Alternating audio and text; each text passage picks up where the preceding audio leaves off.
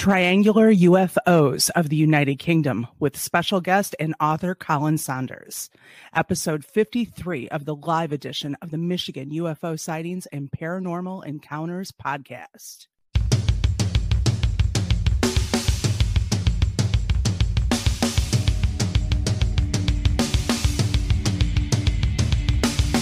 Welcome to the Michigan UFO Sightings and Paranormal Encounters podcast where we explore the unexplained and mysterious phenomena that have occurred throughout the state of Michigan and beyond.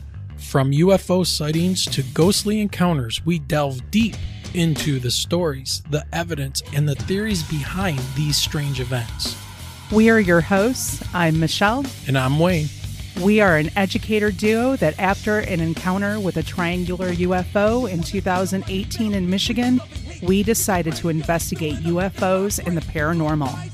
In this podcast, we will be speaking with eyewitnesses, experts, and researchers to uncover the truth about some of the most intriguing cases of paranormal activity in and around Michigan. Our goal is not to convince anyone of the existence of these phenomena, but rather to provide a platform for discussion and exploration.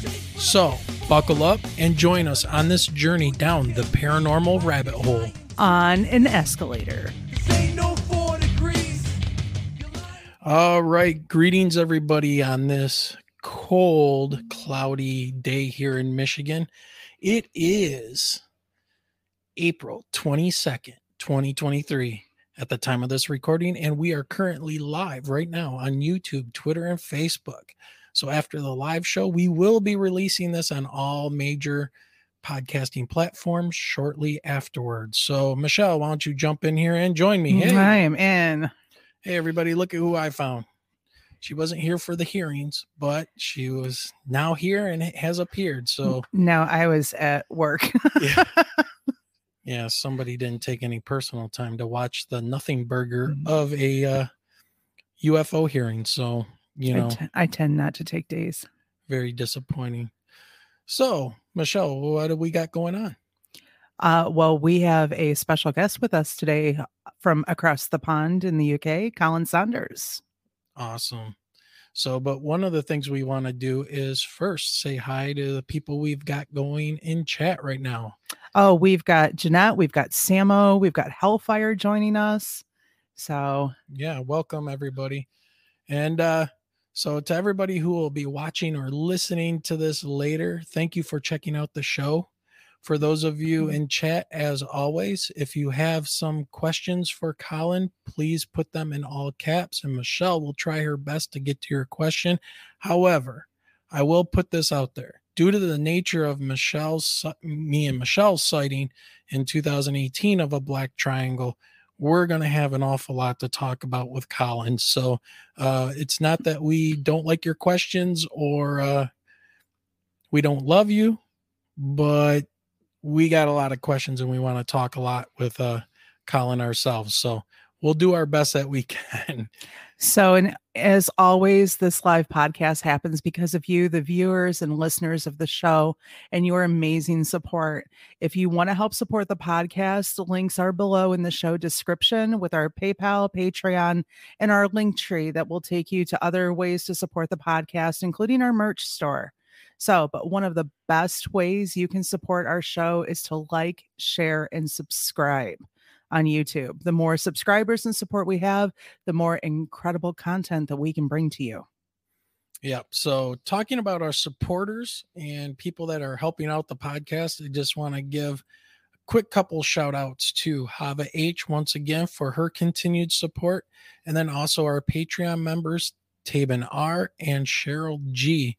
But um, one thing I do want to say is that we do have uh, PayPal's that come through at times, usually during the live show. So if we don't mention you during the shout out section, just know that we mentioned you during the live. So um, this goes out to like Ghost Dragon and uh, other people that have sent us um, PayPal. So thank you very much. And we really appreciate your continued support. So, Michelle, I think we need to just get into this. What do you think? I think we're ready to bring Colin on. All right, so let's go ahead and do this. Let me get the nice little uh setup here. And ladies and gentlemen, Oh, and welcome to Zen and chat from the UK.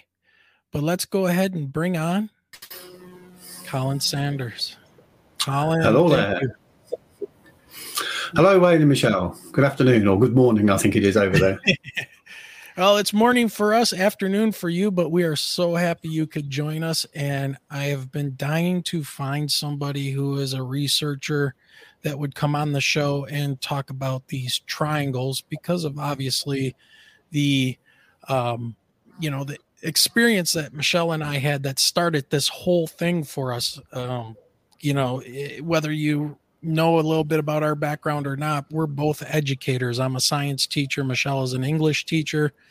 And we saw one of these things at 2:30 in the morning on March 9th of 2018 while we were driving home, totally sober, and it was hovering above the road. And we can get more into the details of our um, encounter, but going through your book, it's like everything I'm I bought the audio book, so I'm listening and following along with the text. Everything I'm hearing sounds so similar to what we went through and um, I just got to say it it's really amazing. But Michelle and I have a set of questions that we want to get out there for our listeners and watchers. So Michelle, why don't you go ahead and, and uh, let's get Colin out there and familiar with people. Um, absolutely. For those people out there not familiar with you, can you give the audience a little bit about your background and what inspired you to research and write about triangular UFOs specifically? Yes, yes. And, you know, I always find it a bit strange when people call me a researcher or a, an author. I have written a book, I know, and I have done research, but basically, I'm just an ordinary guy who had an extraordinary experience. Okay, obviously, the, the reason for writing the book was because of my own encounter with my family with a, a triangle. Um, my, a brief history of my working career was basically I've worked in the aviation industry. I've worked in Germany, Airbus. Uh, I've worked in Sweden for Saab Aerospace. Um, I worked in New Zealand as well for 18 months in refrigeration, always as a draftsman, always drawing. That's all I've done all of my life is, is draw for a living.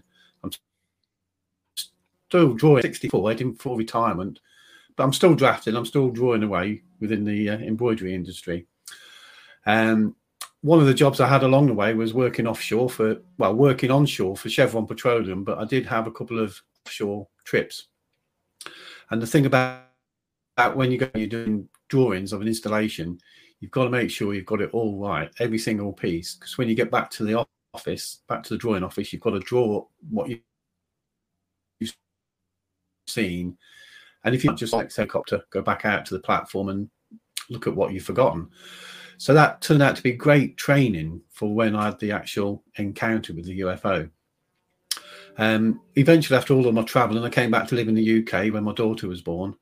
And at the point of the encounter, I was I'd started my own business and I was working from home.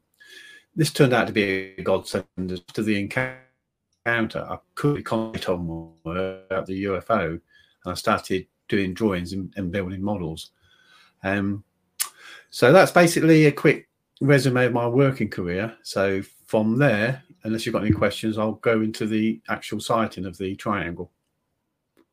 Yeah, go ahead so, because um, I have some other questions that that will kind of feed off of your sighting of your triangle and what happened there. So please continue.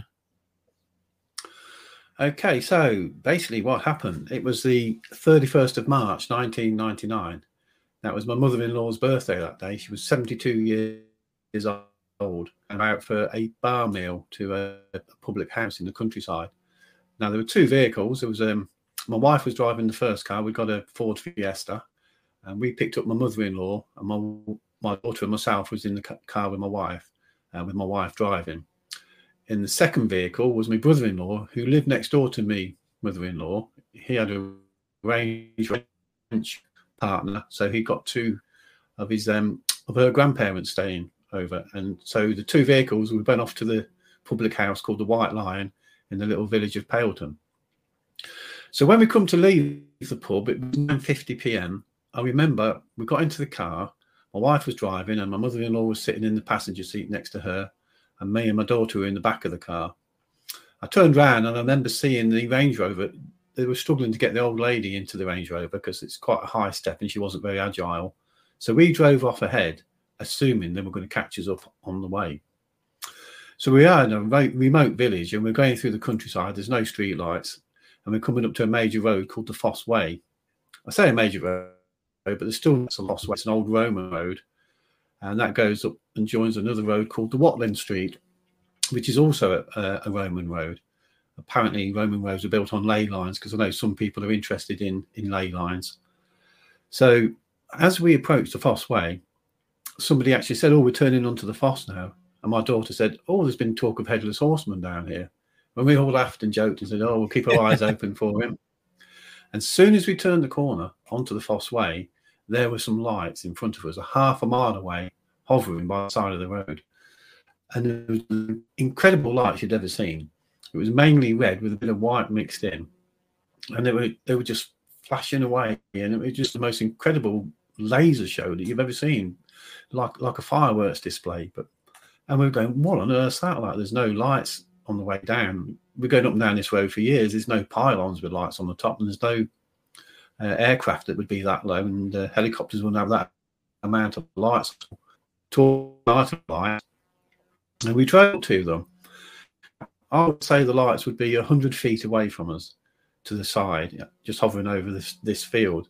So I always use this analogy. A friend of mine's got a 70 foot narrowboat that I've steered around the Ashby Canal.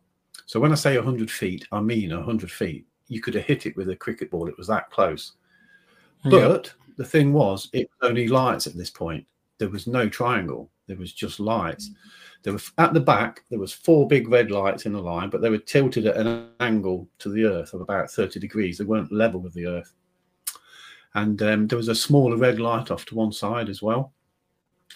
And um, the, and the white men. And I stared at one of the big red lights at the back, the fourth one, the one that was highest up on the angle, and it seemed to have like a crisscross effect in it um, it, it, looked like an etching of, um, say, like a traffic light but you could tell it wasn't etched into the material. It was like an effect of the wave that was coming out of the um, red light. It was like um, a laser beam, and it got this crisscross effect in it, something along the lines of Newton's law of ring interference. I think that's the sort of thing that it was giving, and it was giving this grid pattern. And it's whilst I was staring at this grid pattern and this big red light that the sky suddenly started to ripple around the lights. And that was the time I thought to myself, my God, there's something there. It's not just lights, there's an object that was invisible around the lights. And as soon as I thought that, it became solid. It decloaked. It was just like Star Trek. It decloaked in front of us and became this solid metallic object. Now, the rear end was, um, we were looking at the rear end of the object. Now, the craft was that low to the ground that the rear end stayed where it was and the nose floated up in the air. If it had turned from the middle of that, it, it would have struck the ground. It was that low. So the rear end that was closest to the car stayed where it was, and the nose came up in the air, and the machine floated up because submarine underwater. So what that did then was to give us a view of the top of the craft. And not many people get to see the top of these triangles. Most people get to see the bottom of them as they come overhead. But we were looking at the top of the craft prior to this, I, I UFOs. I wasn't involved in UFOs. I wasn't in any UFO groups. So got down on the surface. It looked like a, a, lake at night that's catching the moon moonlight. It's got waves on it and it's it's whipping up and down. But on top of that liquid was these girders, these beams, silver beams that were interlocking, like an old-fashioned maze remember that this thing aliens. The second one was abductions must take place, and the third one was this explains mysteries that we've had in history. I knew all that straight away as this thing rose up in front of us. Now, this is the nuts and bolts of the story I'm talking about at the moment. And for the first 20 years of the experience, I taught about the nuts and bolts something peculiar took place that night as well, which we'll come back to in a little while if we don't mind. I'll just save that for a little bit later on. Yeah. But the craft, when the craft rose up in front of us, my wife, who was we'd stopped the car, but my wife, the driver, who was a very sensible person, decides to put a hazard flashes, flashing lights on. She drives forward and reverses into a gateway. Now, the problem with that is as she drove forward, there was a large hedge. We couldn't see the craft anymore. So when she was like, it's going to go, it's going to go now. So she reversed into the gateway. We jumped out. Sure enough, it had gone. And there was no smell of any aviation fuels, nothing like that at all. But in the distance, there was a large craft with four big red lights on the rear of it. So I assumed at the time, because I knew nothing about triangles, that it was the same craft and it had somehow changed its size and gone into this massive football pitch sized craft that was silently floating away from us, going away from us. Um, so, so we stood there, and there were no, no traffic, no airplanes, there was nothing. It was quiet. You could hear a pin drop. So that that was the end of the sighting. So we, we got back in the car. I must admit, at the time, me and my mother-in-law, we were really excited. We would have got on board, no doubt about it, if we'd have got the chance. But wife and daughter, they, they were a little bit more concerned. Um, so we got back in the car and drove home, talking about what we'd seen. And we took my mother-in-law back home and strangely enough, there's the Range Rover. It's got back before us. But not only that, everybody's out and they're inside having a cup of tea. And that, that seemed very strange how they did that and didn't see the UFO. They must have been right behind us. So we're not sure how that occurred. Possibly when we was in the gateway, they come rushing past us. But if that had been the case, they would have seen the UFO just before it disappeared. So that was a bit of a, an enigma on the evening. So basically, that that was the sighting. It didn't last that that long, but it was long enough for me to get a lot of information about the manufacture of the craft, the way it had been built and put together.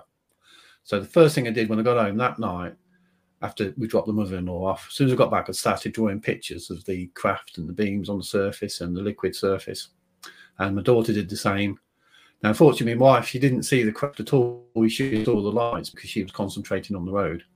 And the mother-in-law didn't do any drawings, but she described it as a, a triangle with metal girders on the surface that she called, she called them. So, strange enough, the next day was April the 1st. And I'm trying to tell everybody that we've seen a UFO. And although it was April the 1st, April Fool's Day? It was, yeah, April Fool's Day the next day. I'm trying to tell everybody, but um, people were going well with. Nobody really poo-pooed the idea. Nobody had a go at me and said you're crazy. A lot of people went with it. A lot of people actually said because it's you, we believe you. So I must have some sort of, I, I don't know, uh, legitimacy about me. I think it's because of my history of being involved with the aircraft industry and always being technical and always being a draftsman. Right. Uh, all of those things sort of came together that night when we when we saw the craft. Right. So from there, what what I did after drawing the the craft on CorelDRAW, got some lovely sketches of it. I printed those off and then built some paper models. And I met a um, well, I found a UFO magazine, and they put me in touch with a guy in England called Omar Fowler. Now he specialised in triangular UFOs, and he sent me some information through. Now we never saw the bottom of the craft; we only saw the rear end and the top surface. Now he sent. So just real quick, so if I um I'm gonna share this picture that I made the thumbnail out of. So this is what you're talking about that you saw the rear yes. and the top, the but you saw top. those those interlocking like beams on there. Beams, correct? That's right. And also you can see the liquid surface. We've got the effect on this graphic. And what you'll also notice on the bottom two wingtips is vaporization, condensation fluffy white clouds appearing. Now, I was staring at this one on the left hand side as I'm looking, the one that's for highest up. That's the one I was staring at, yeah. And when the craft materialized, I noticed that fluffy white cloud appearing on the corner. Now, there was also another red light off to one side, a smaller light. And when the craft first materialized, I could see like the shape of a diamond. But when I built the craft, it didn't seem right to build a diamond shaped rear end. So I built it with a flat bottom. Now, what I found was when I was playing with the craft, and if I tilted the nose down slightly, so the nose came just came into view, it would give you the silhouette of a diamond. And the little red light I could see off to one side was, in fact, the small red light on the nose of the craft. It's a bit difficult to explain without uh, sh- showing it. So, for instance, this is one of my models. If I tip the nose down slightly, you can then see a silhouette of a of a diamond, and you can also get this. Oh, yeah. light front comes into view. We'll come to this model in a, a little while. Yeah, so Um, yeah, it would look like a diamond with the the nose kind of pointing toward down, the so- ground. Yeah. I'd say we didn't see the bottom, but we we glimpsed the underneath without realizing what we was looking at at the time. Now, the magazine that uh, Omar Fowler sent to me, one of his journals, had got a sighting from Belgium from the in the 1990s, where a triangle had flown over this young guy's head in a town called Stockis in Belgium, and he did a sketch. And amazingly enough, underneath the bottom of the triangle that he sketched were these interlocking beams. And now I thought that's too much of a coincidence for it not to be either the same craft that I've seen or same series of craft. So what I did, I side top, the bottom, uh, and the rear, and used the Belgium sighting. So on the audio, you won't see this, but those on YouTube, you see this is the, the bottom.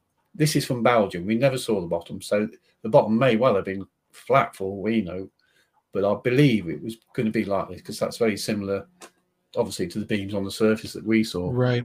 So using those, it allowed me to build a model. The first model I built, Hey, um, Colin, I made it. Yes. can one second? Can you hold up the back of that model one more time? And I want Yeah, let me- Michelle yeah. to. I want Michelle to switch it on. chime in here. So Okay, there we go. it was at 30 degrees to the earth like that. It wasn't flat to the earth. And when All it right. reared up, you could see the liquid surface, which we've tried to replicate on this craft, and also then the, the interlocking beams. But if I was to tilt the notes down slightly, you'll get the shape of a diamond into diamond shape, yeah. And this little Well- red light at the front here will also come into view. And that's the little red light we could see off to one side when, when we first came upon the craft. Okay, Um, so Michelle saw the back of our craft. I was driving, she was the passenger. And I want her to tell you what she saw, which is quite amazing, Michelle. I now see on the back on it was either the side or the back. I saw two red rectangular lights. So like we would normally see them in a car, you know, moving along once it hits its brake lights. You know, we saw or I saw the the the red lights at the back. Underneath there were only 3 lights that we had uh-huh. witnessed. Um I did not see the the center one. It was only the the white lights that were underneath Mhm. on each of the points. Um, it never pivoted where we could see the top of it, but we were able to see kind of like a cloak or skin um, underneath. So where it would just absorb any light that was coming from the ground surface with the street lights that time of night. Um, So more like more like kind of your the picture that you have on your book here is kind of what we saw. And I was the one because I was driving the the craft was off my left hand side and I when I was driving I was looking up at it and um when we got pretty much right underneath it I looked up and what it looked like to me was a heat mirage coming off of blacktop. That's the but these lights here in, in the corners were super bright white lights, and there was nothing in the center, and I couldn't Uh-huh. make out any detail because of this weird wavering effect. And maybe that's the cloaking thing or what it was doing to try to hide or show itself or whatever but there was no center light which you know so many people talk about the center light and we didn't see it and then i continued on They do, yeah. And often, like people will say, if they do see a centre light, it's not always white. Sometimes it, can be red, and the Yeah. red lights in the corners can be white as well. It can be reversed. And um, also in the book, there are some um, witnesses who talk about uh, rectangular lights on the on craft. So, in fact, there's 130 different reports in the book, and not two of them are exactly the same. They're all slightly different from each other, which I think is quite quite an important thing to note. Exactly. Um, so to get back to the models, I, I built my first model uh, out of some plywood and a bit of doweling, and um, I had that in my works van. That was the last time I seen it. Now my van got broken into on my driveway of the house, and the stereo cassette player was stolen from it. This is back in the nineties, but even then, you know, a cassette player was old fashioned. I can't see why somebody would want to break in and steal it. I took my vehicle to uh, my friend to get it repaired, and he said it had been professionally broken into, and he couldn't understand why somebody with them skills would steal a, an old cassette player. But funnily enough, I never did find that model again, and I know the last time I had it, it was in the van. So whoever took the cassette player also took my first model that I built of the UFO, which seemed a bit odd. I don't know why anybody would take that I'd made because they wouldn't even know what it was. One assumes. So that led me to building a, the second model, the Mark II. But this time I built it again with plywood and uh, doweling, but decided to buy some flashing LEDs and a battery pack. And this is the first model that I made for those who can see it. And it still works. Here's the lights flashing away on the rear, three lights underneath. Now, this was a great model. Uh, I did take it onto television once here in the UK and talk to people about it, but I couldn't get yeah. the liquid surface and I couldn't get the raised beams on the surface. But nonetheless, it was a pretty good model to to show people what we'd seen. I mean, having a model makes it far more tangible than just talking about it. So what happened next was a friend of mine, um, John Mills, came to me one day and said he bought a 3D printer and he was starting to play around with it and he wanted to he said he wanted to print my UFO for me. Like, Great, and put the beams on the surface. so this was his first attempt.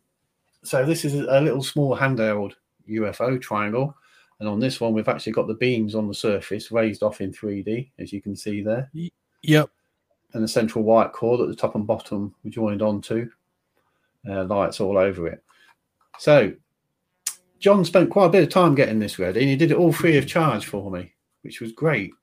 So as a reward, I said to him, because I still wanted a model with silver beams and the actual fluid surface.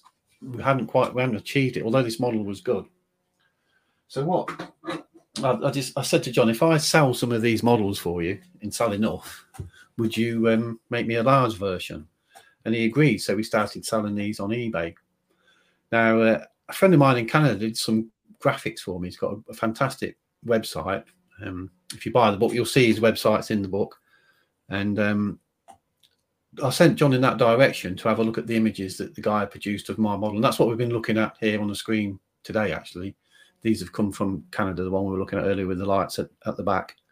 Um, John liked it so much that on the website there was um, a flying saucer, which you can see behind me. So he decided to manufacture one of those and also uh, a cylinder.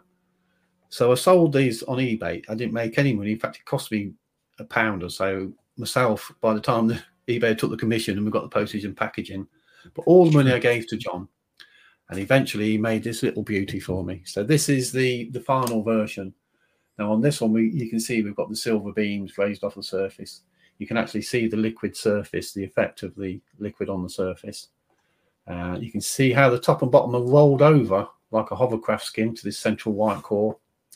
And the beams on the surface and of course the lights it all lights up.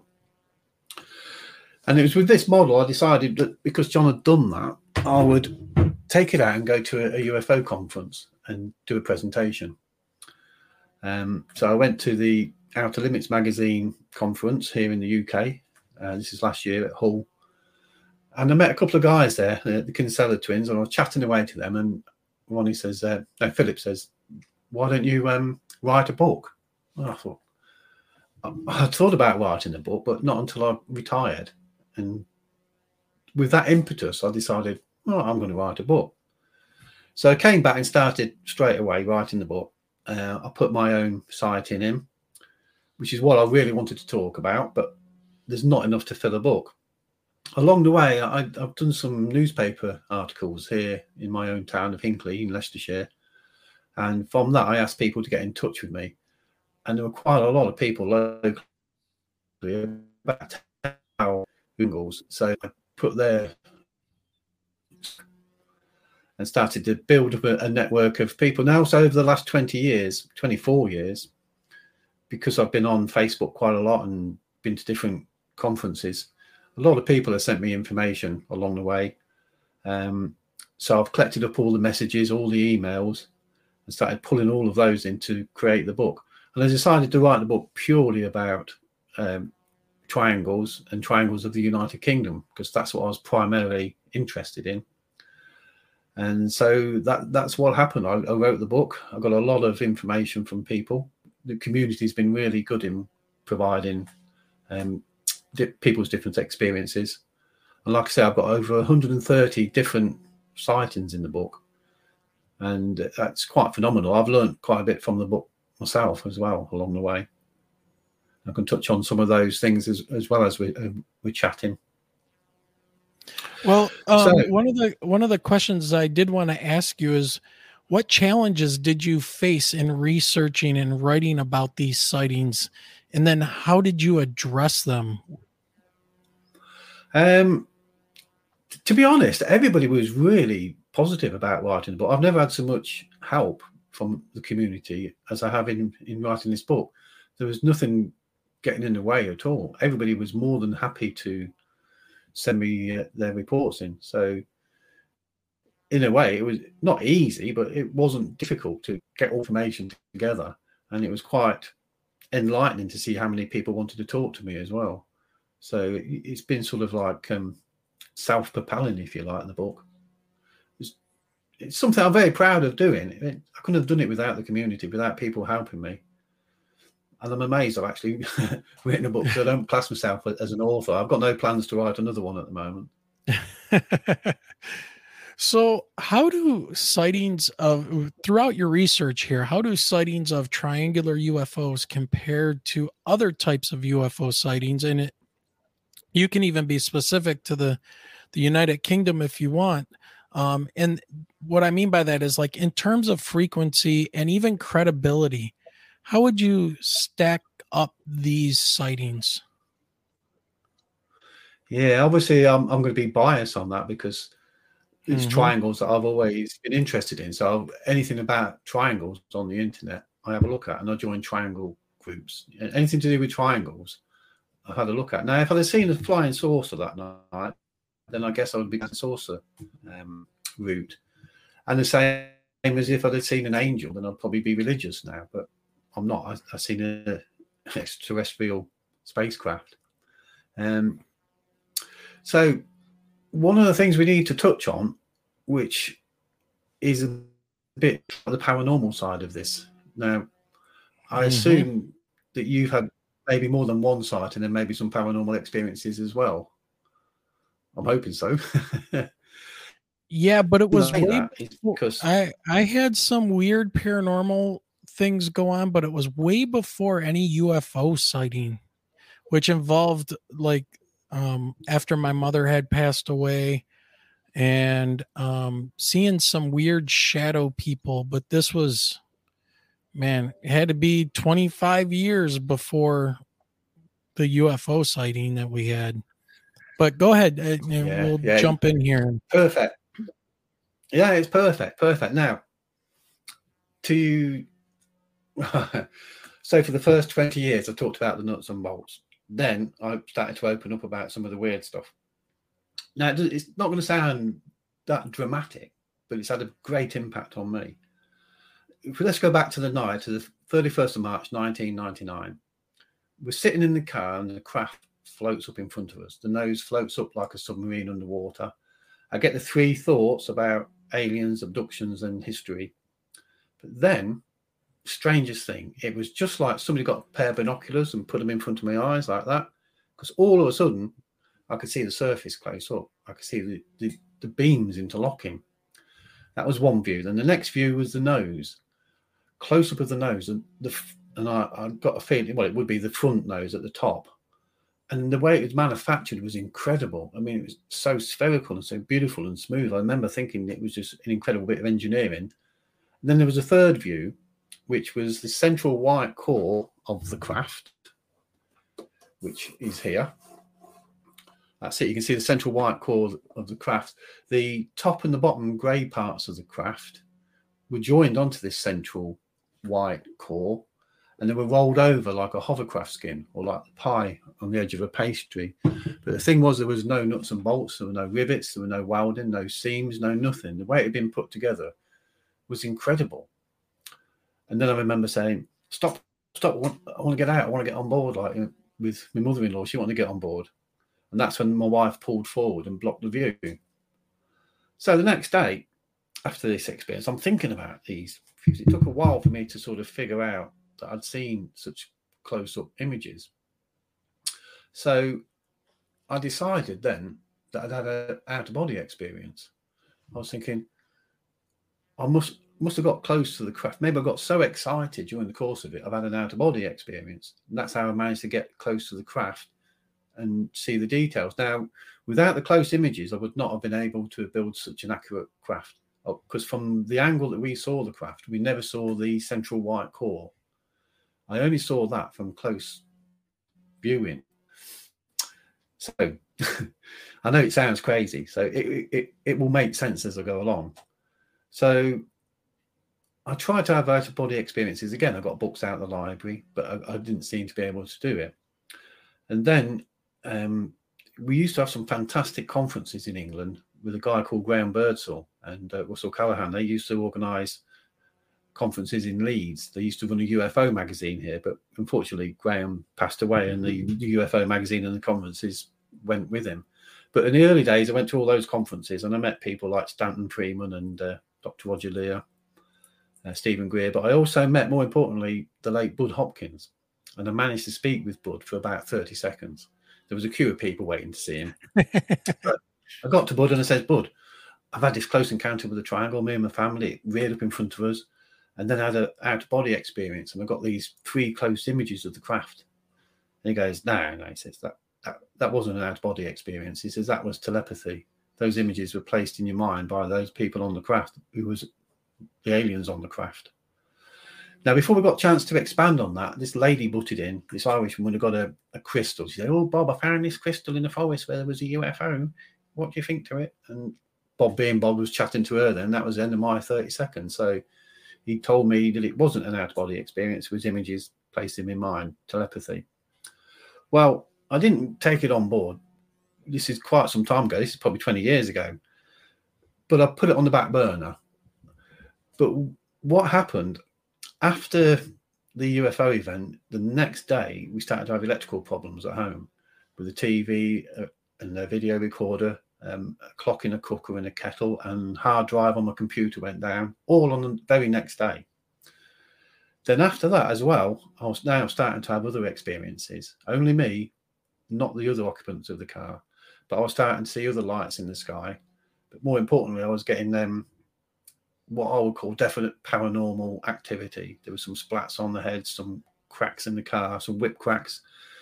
Um, and I kept a list of the dates of everything that was going on, and I'll tell you the the most frightening one. I'll go through that one now.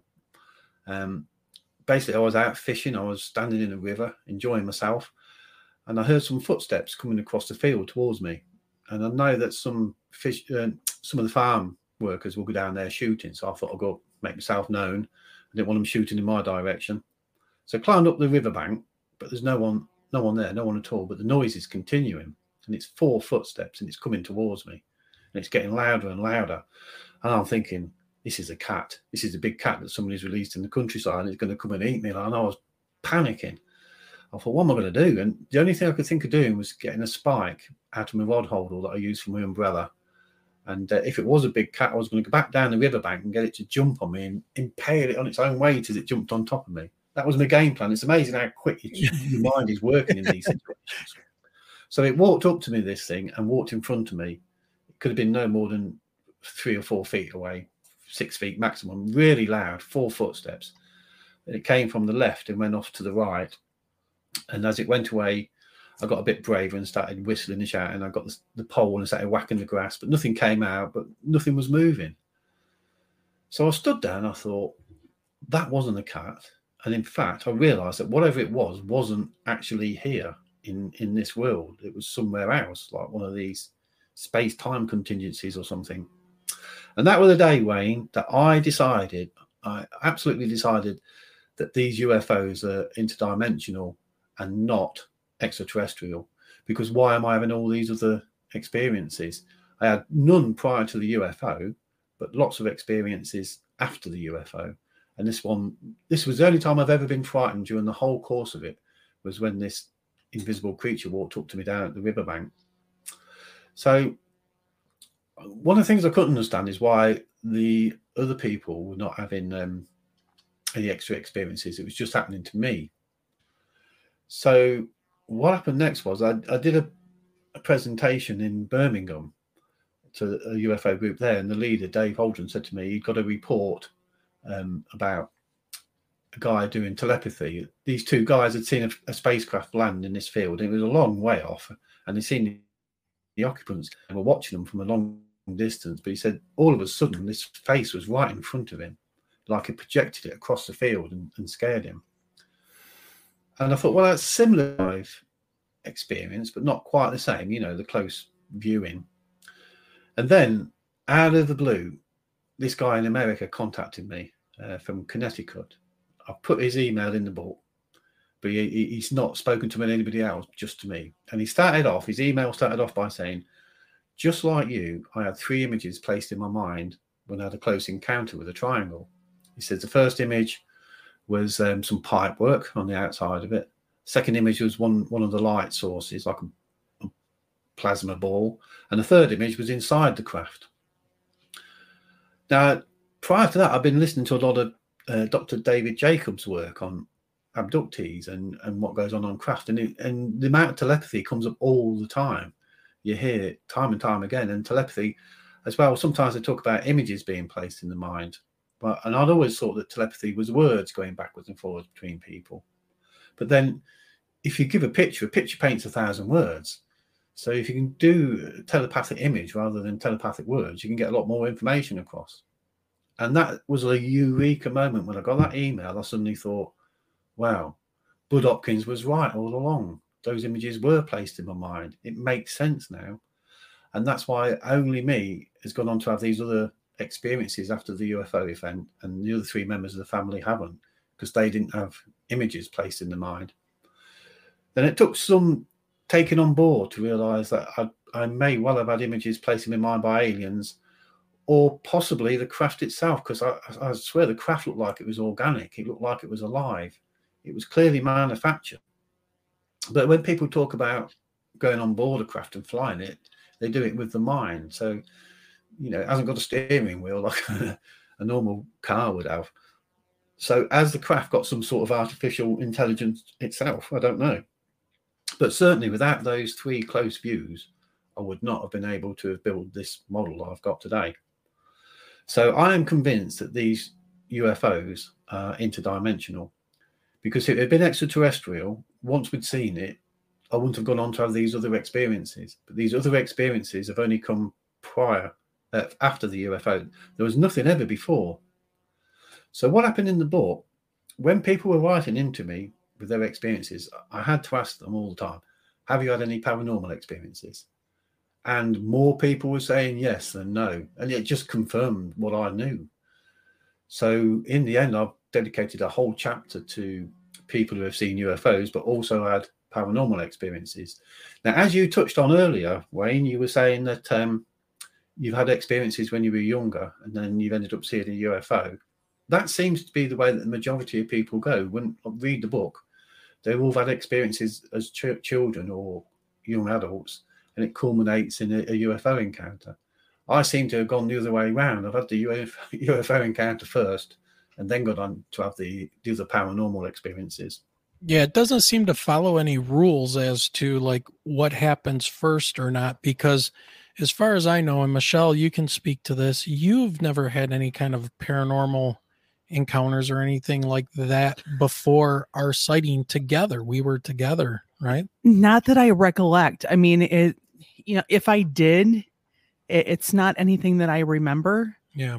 So um, I'm gonna honestly say no. I don't yeah. remember having any sort of paranormal, you know, encounters. You know, and I was the first one who you know looked at what we saw that night and questioned whether you know when our military got that so that's where my brain was going yeah so just to back up to your point about the paranormal activities, and I've talked about this stuff before on our show um, and on our podcast. So, briefly, what had happened was in 99, my mom had passed away. And so, my ex mother in law was a, she could preserve flowers and put them in a nice little enclosure and everything. And so, it took months because they would freeze dry the flowers, take them apart, take pictures of them, paint them by hand, and then reassemble them. And so she took flowers from the funeral from like a little bouquet and put it all together, put it in this enclosure, which I have sitting in the in the living room over there. And so my ex-wife brought it home. And so she set it on the counter of our apartment and she's like, look and see what my mom had done. So, okay, no problem. So walk over and I'm kind of close to it and I'm looking at it. And all of a sudden I get a smell of my mom died of lung cancer because she was a smoker. And so I get a smell of her cigarette smoke, very specifically her cigarettes. She smoked a very certain kind of cigarette that had a very unique odor, and I could smell it. And I backed up really fast away from the counter, and the smell was gone. And I looked at my ex and I said, Do you smell anything? She's like, No. I said, Well, move in closer to this thing and and we'll both do it together and tell me if you smell anything so we moved in closer and it was like once we got about a foot away from it the smell was there and she looked at me i looked at her i said do you smell that? She's like it's your mom's cigarettes. And we backed up and it was gone. So we did it again. So we, i keep on testing this moving in smell it back up like, okay, we go in for like a third time and then it was just gone. So the takeaway that we both had from this was she was there looking at the flowers, you know, observing it, letting us know that she was there, and then she was gone. And then it was probably a few years later, we had moved into a, a new house, and I was uh, home and sleeping because I was going from a job to college, job to college. And so I was taking a nap. I wake up from the nap because I think I hear my kids running in the hallway of the upstairs by the bedroom. And I roll over and I look and I can see what looks like the shadows of smaller people running down the hallway. But what was weird was I could see the shadows moving and then it was like a delay of about 30 seconds, maybe 20 seconds before I heard the footfalls. It was really bizarre. So I jump up and I go down the house, you know, down the stairs, expecting my kids to be there, and there was nobody there. And and then in that same house, I had a really, really creepy experience that made me leave the house after it happened. So briefly, we had a dog in the house, and she was a very kind dog. Um, but I come home from college one day, and I come into the house, and off to my left was that staircase that I was just talking about that takes you up to the the bedrooms.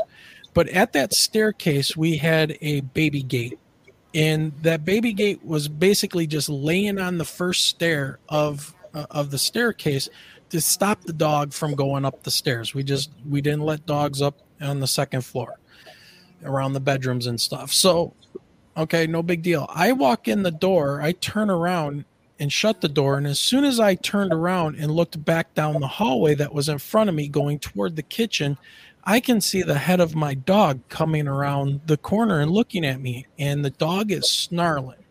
She's growling at me. I'm like, whoa, whoa, whoa. And she was a pit bull. I'm like, oh my god, this is it. This is where they've talked about pit bulls losing their minds and they go after and attack their owners. So I'm like freaked out. I'm like, what's going on, girl? What's the matter? And she comes around the corner a little bit more, and all of her hackles on her back were standing up. And as I looked at her closer, I noticed she wasn't looking at me.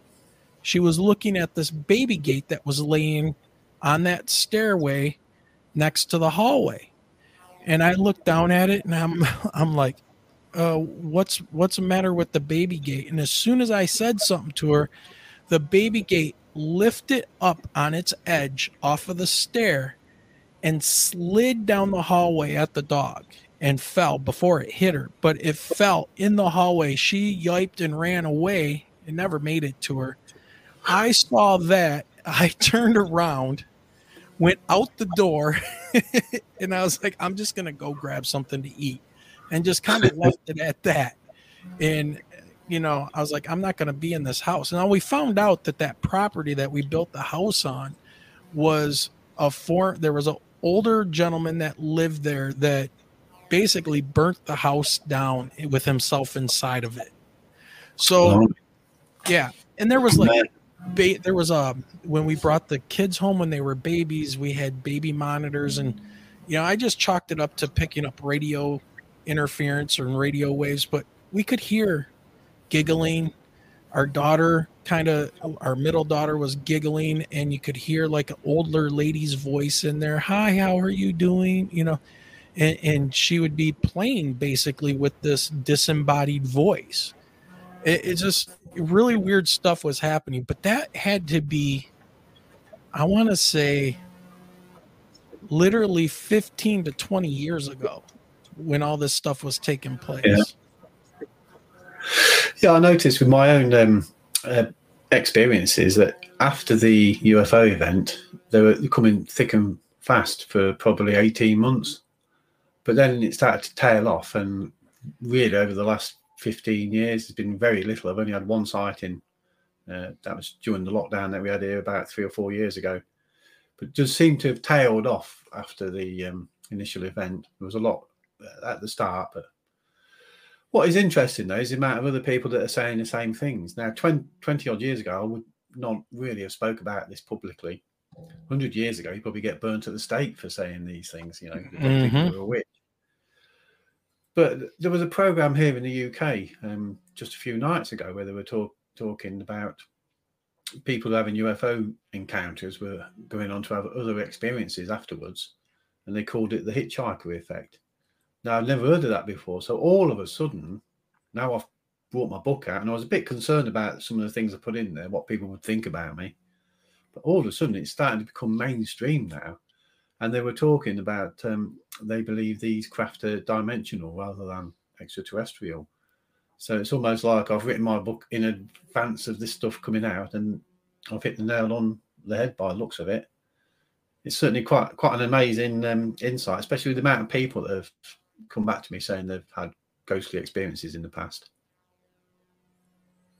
Yeah. Now, you were talking about images in your head and we we kind of touched on the alien telepathy thing and i was sitting here this morning listening to your book and i've said this before as michelle and i were driving close to this object this triangle for me i thought it was a airliner with its landing lights on getting ready to crash on a pretty large but nowhere near able to handle how big this craft was you know going to crash on the road that we were on and we were driving right toward it. Um, as we got closer in my head i heard a voice and it was really creepy. It, it, it was i can't say it was my voice. I mean it could have been but the emotions and terror that it instilled in me and it said you don't belong here. Get away. You don't belong here and immediately i was like oh we're we're getting out of here. And i'm listening to your book this morning and michelle's sitting next to me and on the alien telepathy thing and one of the people that sent you their story in your book said almost the exact same thing. I stopped it and i looked over at michelle. I said did you hear that? And she's like yeah that's crazy. Like it was almost the exact same message and uh and that was right before we went on and I, you know i can't help but think that these things whatever they are interdimensional or whatever are showing themselves to people putting images in their head putting thoughts in their head to get and this is going to sound crazy this is my personal opinion to get us all together to talk and compare notes about what we're seeing and trying to figure it out. And you were just talking about interdimensional, and we talked some science things before. And right after we saw this, and then COVID started and all this good stuff, me and my chemistry teacher at the school I work at, we went back and forth trying to come up with how these things could possibly be flying. And the answer we came up with was reducing an object's mass to zero by using cold, by dropping all, and stopping all kinetic energy within a, a body to absolute zero would reduce its mass to zero. Therefore, gravity wouldn't have any kind of effect on it.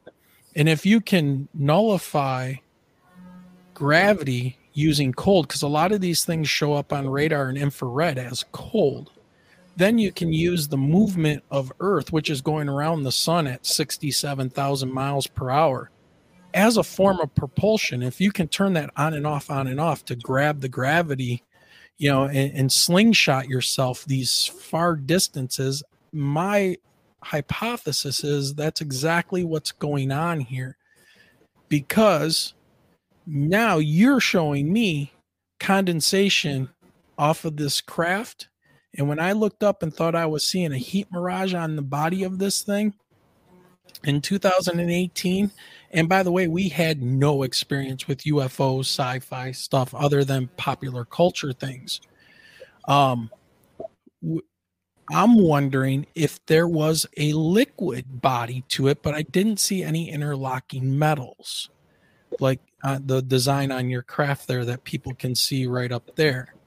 Um, and then it's really funny how you and I have gotten together and have talked before this interview, and we've kind of come to the same I think, kind of close to the same ideas yes, yeah. how this is going. So take it away, sir. Well, what let's let's. What happened to me was um, a good friend of mine sent me a video to to watch on YouTube by a Dr. Boaz Almog, and it's all to do with quantum levitation. So what Dr. Boaz Almog did, he got a, a piece of metal basically and put it into liquid nitrogen, got it down to zero degrees Kelvin, took it out and put it in a magnetic field and it just sat in the air and it sat absolutely dead still didn't move a thousandth of an inch it just sat there and you can see it on the video. And what i noticed about it as well was all the condensation all the vapor around the metal because it's so cold in our atmosphere. So immediately when i seen that that took me back to the night of the ufo of when it rose up in front of us and the fact that we got condensation on the wingtips. I could see it on the left hand wingtip, and obviously it was on the tip at the front where the little red light was because I see mist or smoke around that as well. So then, well, I, I came up with this idea. So for those of you who can see the model, the liquid on the surface that you can see here that was running up and down may well be something like liquid nitrogen trapped underneath a transparent skin. Now, if these beams that are raised up off the surface actually go down through the skin into the liquid as well, all of these beams are going to be super cool. They're going to be superconductors, top and bottom. Once you get superconductors, as in the uh, video from Dr. Boaz Almog, you get what's called quantum levitation. And I believe that is what the craft is using. It's using quantum levitation. And the vaporization we've seen is come because the craft is so cold when it materializes. And like a heat sink on a printed circuit board, the heat will always go to the point of least resistance. And it's the same with the vaporization on the craft. It's going to go to the three wingtips, which is why I seen the fluffy. And it was a beautiful cloud, ever so fluffy.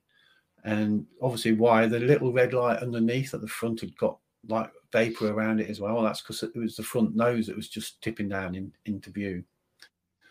So in the book, I've also got, um, and you see it time and time again. That's right. That's the vaporization in the corners there.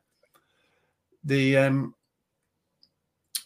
uh, David, uh, no, sorry, Michael Schratt. Um, I've got one of his drawings in my book, uh, which shows a craft covered in like pipes, like we, like the back of a refrigerator. Now you do hear this time and time again. People saying it's got all these pipes running around the craft, like a re- back of a refrigerator. So what I'm assuming happens there is that the liquid nitrogen, if that's what they're using, is going around the pipes. So all of these pipes become superconductors. So you're getting the same effect as the triangle that I've got, you're basically getting metal beams on the surface to become superconductors and to create quantum levitation. So I think it's the same sort of um, operation that they, they're doing to get those craft to fly. The tubes, the refrigerator pipes are the same as serving the same purpose as the beams on on the craft that we saw that night. I mean, that, like you say, would give it enough um, to slingshot it around the planet and get it to perhaps to the moon and back. I don't know if it get it like 3,000 light years to come here. So, is that another indicator that these things are interdimensional rather than extraterrestrial? Because I'm sure that wherever they come from, their dimension, I'm sure they'll be able to use the same mechanics there. You know, I've always said this is a science we don't understand. Now, some people might think because this it looks like it's liquid nitrogen and, and superconductors and quantum levitation, which we already have a knowledge of, that it's man-made. But I am telling you, there's no way this craft is man-made. You could tell on the night. You could just tell by the way it materialized, and also the other paranormal events that I've had since that. I didn't need those events to confirm it, but it actually does confirm it in a way. Um, but yeah, that's why I, one of my theories that um, the craft is using superconductors create quantum levitation. The only thing that goes against that slightly is in, in the book there are two people who have actually touched a triangle and they didn't like freeze the hands to pieces. They, they actually managed to touch the underneath of a, a triangle. And one of them, in fact, um, a guy who now lives in New Zealand, he actually immersed his hand into the nose of a triangle into the liquid. He said it was like putting your hand into a tin of paint. At the point he did that, he said there was a, a fizz and a bang, and the, the, triangle disappeared from in front of him, and they could just see three red lights going away, three white lights, sorry, going away in a triangular formation. So there's two accounts there of people actually touching triangles without actually having any de- detrimental effect to them. But I, I do think there's something in this quantum levitation business and the, the superconductors. Yeah, I was uh, researching some of, um, um, is it Boaz? Right? Yeah, yeah, yeah. His B O A Z.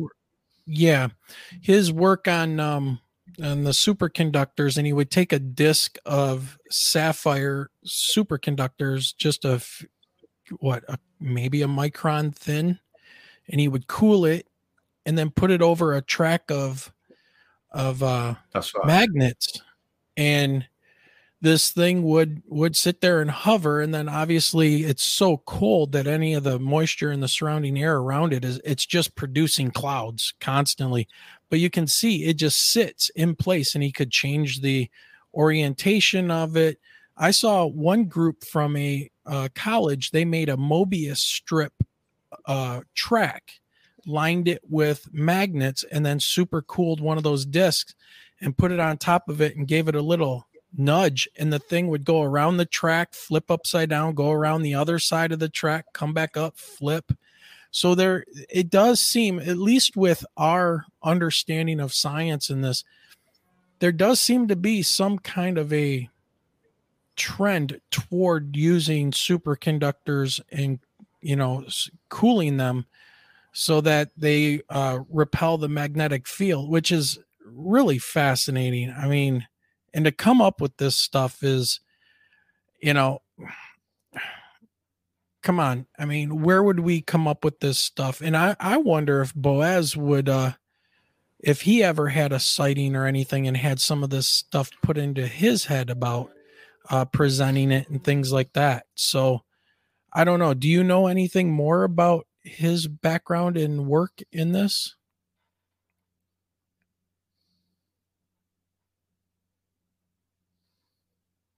And are we frozen? Let me see. The the lovely connection across the UK once again, Michelle. no. I've been over here trying to like wish positive juju. I know, right? You just kind of like keeping your fingers crossed. Come on, the internet's doing okay.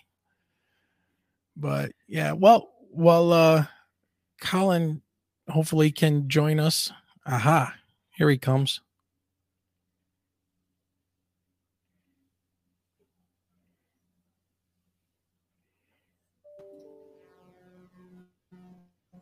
All right, Hello. Colin, uh, are you back? Hello, there we go.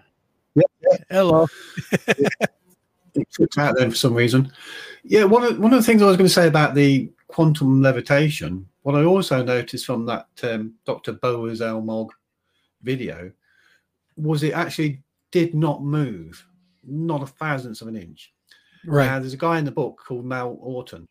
He had a, an encounter just literally six miles from where we see in our triangle, and it was two weeks before, which is quite incredible. And what he did, what he said was, it, it was hovering above this field next to the road. So he stopped his car. It's 3 a.m. He was on his way to work. He got out of his car and he stood next to this huge triangle. It got beams on the surface, the same as the model that we I've built. Um, and what he said was, it did not move a millimeter, not a thousandth of an inch. It just like it was hanging, like a picture hangs on a wall.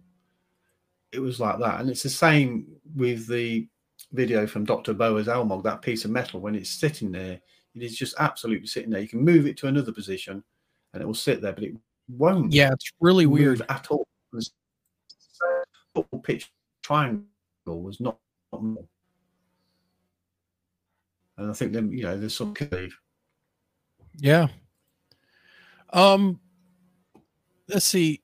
So with your work and everything and the talking to people and and now that things are kind of mainstream, did you ever have to deal with a lot of skepticism or criticism from skeptics that don't believe in the triangular UFOs or UFOs in general and how do you respond to them? Um, the simple answer is no. I've not had any hassle. I've had, it's been quite incredible. I mean, even Yeah. people who don't believe in it say they respect my belief, but I've had nobody having a go at me, nobody trolling me, nothing at all, really. No, no. The only thing I ever get, which always annoys me, is people keep shouting TR3B, and you know, whenever you post something on Facebook, they'll go, "Oh, that's the TR3B." Yeah. which it is, you know. But I've had, but as far as what chatting with people, no, it goes down really well. And it's getting more and more accepted actually. The older I get, the easier it becomes to chat to people about it. I mean, in my village now, everybody knows they're calling me the UFO man because I've written a book and it's been in the local newspapers. But, but the response is great. You know, there's nobody taking the mickey out of me at all, which is it's lovely actually. I've been quite um quite warmed by the way people have reacted over the years, to be honest. It's been really good. Yep. So, um, one other question I wanted to ask you as well is, uh, when when exactly did your book get published? When did it come out? I mean, you wrote it and then it was released. It was- so, released exactly 24 years to the date, the 31st of March, 2023. So it was 31st of March 1999 when we had the uh, the encounter. So Okay. 24 years to the date was the actual release date. So it's only been out, you know, just a few weeks. oh, okay. Wow. See, that's amazing. Because how is how is our encounters so similar? And all of these people having these encounters, and now we have connected and talking about this. I- I think that's one of the whole paranormal sides of this thing is how it gets people. I mean, we had no plans on starting a podcast and now a live show and talking to people about these things at all. I had no major plans on writing a book. I thought about, didn't think I'd actually ever get around to doing. I'm not really an author, and I can't spell very well. Yeah. It's a good job we've got spell checkers. but uh, I Yeah. don't know what's driven me to do it. When I sat down and did it, it was like I was a different person. Really, it's the same as doing these podcasts. I don't look forward to them at all. I get very nervous before the start. But once we get So going, do we. You, know, it's fine. you never know what to expect.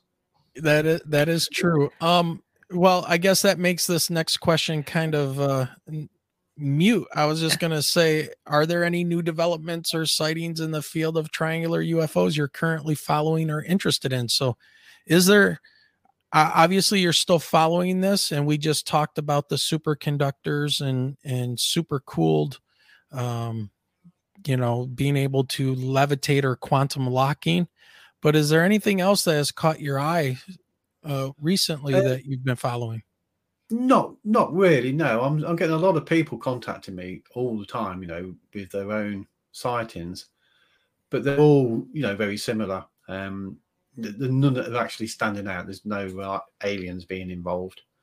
Um, they're just generally sightings of triangles that people have had, but the same sort of thing. These are coming from Belgium and France and America, and people are saying the same things again. They've had paranormal experiences along the way. You know, this is this is a worldwide phenomenon. That's what amazes me. You know, with that, well, I suppose I've tried hard, but I've got 130 different encounters. Most of them are close encounters in the book, and that is just honestly just scraping the surface. People say is Hinckley is a hotspot for UFOs, and I go, no, it's not. The only reason we've got all these reports is because of me, because I live here and I've made the effort to collect all the reports and to publish them. Now, if you put a Colin Saunders into every town in the United Kingdom, you'd get the same results, I'm sure. You know, I bet every town's had a hundred triangular sightings over over the years. You know what I mean? So you take that worldwide, there's thousands. I know there's lots in America. To anybody who thinks they're a TR3B, you've got to be crazy. There's just too too many variants here. You don't do that when you're building aircraft. It just wouldn't well, work. And not only all of the regulations of flying clandestine aircraft, uh, you know, over major populated cities and not expect yeah. to have a crash just of any kind. I mean, how many stealth fighters and stealth bombers during testing and stuff here in the US crashed alone? And, you know, it was always just a secret aircraft crash during training today. Okay, have one of these 300 foot triangles crash in a major city would probably not be very good at all. But I know Michelle's right. chomping at the bit looking at me here. She's got a question she wants to put out to you. You know, I just want to ask what advice would you give to individuals who have witnessed a triangular UFO sighting or who are interested in researching and investigating UFO sightings themselves? Buy my book. Fair enough. No, I, I, say that because you know um, when I had my sighting, there was nobody to turn to. You know, I started phoning the UFO magazine, but it was difficult to find people in the mainstream and to find information about what I'd seen. And you sort of end up just carrying it yourself with the knowledge, which is quite sometimes actually the knowledge of what I'd seen that night was weighing heavy on my shoulders because I couldn't explain to everybody what we'd seen that night. I couldn't take out my mind the images and, and show you exactly what took place. Otherwise, the whole of the world would be into UFOs now, and we might be living in a, slightly different way. Um, yeah, but by um, by writing the book, it, I, I've learned a lot from the book. So if you're new to the subject and you've seen a triangle, then if you go through my book, it will give you peace of mind. You'll know you're not alone. You'll know you're not going crazy and especially if you've had some paranormal experiences as well, you'll realize it sort of goes hand in hand. So that all of all of that is in in the book, and I, I wish I could have got a book like that when I had my sighting because it would calm me down. Because I would say it probably took me two years to sort of calm down from the actual encounter. I was hyper all the time because it, it is. It's just such a mind blowing experience. And like I say, I wish I'd have got a book at that particular time, and that would have calmed me down. So anybody who's feeling a bit fraught after their experience, then yeah, get a copy of the book, read it. It will make you feel a lot, lot better. If you want to talk to me, you can do like send me a message on on Facebook. I'm always willing to talk talk to anybody about their their sighting, no matter how crazy it is as well, because there is some crazy stuff going on out there. And the only other thing I'd say, if anybody has a sighting now, I mean, if I was to have a sighting, because people say, don't didn't you get a picture? Well, we didn't have camera phones back then. We had mobile phones, but cameras was not quite mainstream. But I believe if you try and take a picture of them, and I, have done that actually, I did get a camcorder. I was seeing that, that many things. I, I, thought I'd take a camcorder and record some of them. I had this orange ball of light over the park one night. It was incredible. And when I grabbed my camcorder, and I, as soon as I picked it up, I knew what was going to happen. It had gone. As soon as I got back to the window, it had gone. So if you ever do see a triangle, don't try and take a picture of it. Just enjoy the moment. Just look at it and and enjoy the experience. If you try and take a photo, it probably won't turn out. If it does turn out brilliant, people are not going to believe you. They'll think it's fake. And whilst you're trying to take a photo, more often than not, it's going to clear off. They have this sort of sixth sense, if you like. They know what you're going to do, and they'll be gone just like that. So look at them, enjoy it, remember as much as you can about it, and then do a report afterwards. Either yeah, that, or so, just keep it to yourself, but don't. yeah, so I want to bring up this comment right here from a new subscriber, Ray Jones. And uh, he said that your interview on the UFO podcast was off the chain, probably the best podcast interview he's heard on that podcast. The guy interviewing was perfect. He just let Colin talk, flawless. Now, I will say, Ray, to me and Michelle's defense, especially mine, I don't think the UFO podcast host had an encounter like we did. So if we seem excited and talking a lot and talking with Colin, it's because we have found each other and amazing that there's this book and all of these accounts of triangles just alone from the UK that have really, you know, piqued my interest. And speaking of notes and everything, Colin, Michelle and I were asked by MUFON. We finally were interviewed like a year and a half later once we became friends with Bill Konkolesky, who is the state director here of the Michigan um, MUFON organization. So they had asked that we write things down and, and then get our interview. So this was my drawing. I'm going to try to put it up here. Wow. Yeah. Of the craft and all my notes and and you can see how I did this here in the body. Is that the cloaking device? You think? Yeah, it it was the heat mirage, and you notice I say no sound, zero sound, nothing. Yeah. Absolutely. As a guy local to me had um, a triangle come over his house, and he said it was half cloaked he could see half the triangle and the other half was invisible. And he, he was quite calm about it. He said um, he thought it was the cloaking mechanism wasn't working very well, whatever the craft was, and uh, he, he, didn't think it was man-made. But yeah, sometimes these uh, clo- cloaking devices perhaps malfunction. So uh, Rick Davis asked, "Does Colin have a website?" I didn't catch it if he gave it, and usually that's a question we ask at the end of the podcast. But we'll just go ahead and put it out there now since Rick has mentioned that. Um, so, Colin, how do no, you? Unfortunately, uh, no, I don't have a website.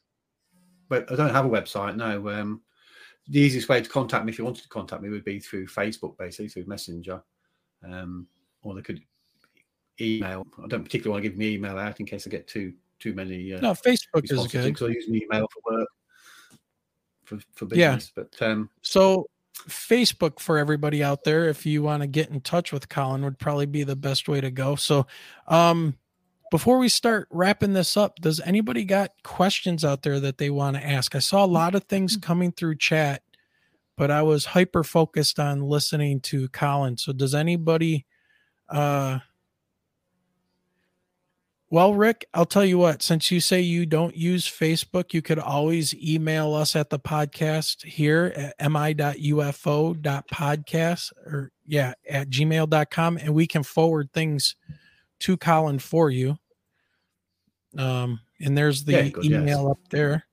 But does anybody uh, want to ask questions before we let him go? Because we're about at the hour and a half uh, mark and I told him we would try to make a hard cutoff at an hour and a half. So, well, I'd just like to add if anybody is interested in the book, it's available on Amazon. You can it's uh, hardback, paperback, uh, audio book, and also on Kindle. So you get that from Amazon.com. Triangle yeah, UFOs it, of the United Kingdom by Collins Saunders. Yes, sir. It and I have the audio book, and it's very well done. Um, if you get the audio book, you're going to be kind of disappointed without being able to see the artwork like from Michael Schratt and pictures of the models and things like that. So I would advise just get both. All right. So you can listen to it while you're driving and then come back and look at the images because they are great. Um, Zen, our uh, famous Mr. X, who's in the chat room right now, says, Great book. Yeah, I totally agree. It is a fantastic book, especially if you've had some type of triangular craft experience. Um, hearing all of these other tales and accounts from people um, you'll find out that your experience is not that far off. Uh, let's see. No, Wayne was making all sorts of connections. Ray said that he just bought it. Oh, there you go. Yep. So Ray Jones says, I, ju- I just bought the book. Awesome. That's great. So anybody else? Yeah, if you leave have- a, a review, oh yeah. anybody reading the book, if Definitely you leave a gotta that. review, that'd be that'd be great. Yep. it's leave more them about five spreading the word. I mean, I have to say, I didn't, I didn't write the book to make money. I wrote the book to put the information out there, basically, and to get my own story out there. I wanted to do that before I got too old, or I retire and go fishing all the time instead of uh, concentrating on the UFO e- enigma. Yeah. Well, I'm not seeing anything come across from our audience right now, but um, once again, people, you can uh, find Colin on Facebook. You can email us here at mi.ufo.podcast at gmail.com and I can forward things to Colin. Um, you know, your account if it's a triangular craft or any really UFO, right, Colin? That's right. Yes, and I'll talk to anybody about UFOs. I love the subject. It's, it's amazing what's going on, and Yeah. yeah, you need to know you're not alone. And no matter how strange an encounter you've had, these things do happen. So it's always nice to talk to talk to a kindred spirit. Oh, um, Yeah. Jeanette Angel wants to ask uh, Will we find out more about conferences in the UK? Do you have any conferences or appearances coming up? Um, I've not got any conferences myself. There's the Outer Limits magazine conference coming up again this year. Um, again, you'll find those on, on Facebook. It's probably the best place to look for those. So Outer Limits magazine, OLM. Um, they put on one of the biggest um, conferences here in the UK. Um, Excellent. so I've not really been uh, out on the circuit a great deal, but uh, I'm sure after writing this book, I might be going out and doing a bit more. yeah. All right. Um, well, one last question that we always ask, and, and Michelle's been swinging her arms at me, trying to hit me to get her I to have ask you. So, not. No, we always ask, do you have any ties to the state of Michigan? No, I don't. No, sorry, none at all whatsoever. Well, you do now. I do now, yes. I hope everybody's All right. enjoyed it anyway. All right. Well, all Colin, we're gonna let you go and i know it's late getting late over there for you so um this has been incredible we're gonna stay in touch um any new revelations or anything and you want to come back on the show you do another writing you're investigating something anything you want to let us know we can put a show together and have you come back on and talk. So uh we'd love to have you back on I'll and we're gonna okay and we'll we'll talk more behind the scenes too. So all right. Thank you very much colin. That's been great. and it's been awesome finally talking to you and being able to meet you and all these people telling me get colin saunders on. You got to see this. You got to hear this. So definitely. So it's been great. Thank you very much Thank you, Wayne. and Thank you, uh, Michelle, as well. And for everybody who's listening, thank you for sparing your time. It's been great. Thank you all. thank you all right michelle come on jump I was gonna back say- on jump back on I know. where you at Hold on. wait a minute there you are I'm coming. Here I am. hey No, because I know Samo said sorry I had to be at work. No, I'm I'm home. I just kept my camera off and in the back to save the bandwidth. yeah So with all the tech issues, it was like, is it my camera? So no, I was here. Yeah, she she was here hiding in the background. Yep. Uh, keeping an eye on you guys. So before we sign off, obviously we want to thank everybody in chat and our moderators, Hellfire, Samo, Goofonian Rockstar from the Goofonian family. Um, so thank you guys for hanging out, our new subscribers. Um, thank you everybody for joining us. It has been a rough technical start, but things calmed down there a little bit. And uh, I Yeah, think I we- might know a little bit of the problem that's going on when we do stuff with the UK. So um and StreamYard, there's there's something going on there, but I think I have some ideas and I'm gonna write their support team and, and ask them. So yeah, so man, everybody, you know, thank you for joining us. And um if you are interested in helping support the podcast, You know, there's always those links down at the bottom. We've got a Patreon. We've got PayPal. We've got a merchandise store. Just go down into those show descriptions and check it out. So, Michelle, what do you think? Are we done? Have a great Saturday, everyone. Yes, everybody. Thank you for joining us on this early morning, cold, dreary Saturday morning here in Michigan. And we are going to go ahead and take off. So, thank you, everybody. Peace out, and we'll see you on the other side.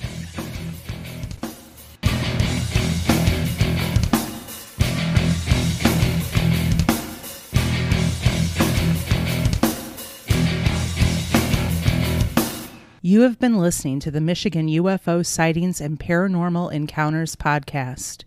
You can reach us at mi.ufo.podcast at gmail.com. You can also find us on Twitter at mi underscore UFO and join our Facebook group by searching for Michigan UFO Sightings and Paranormal Encounters. So until next time.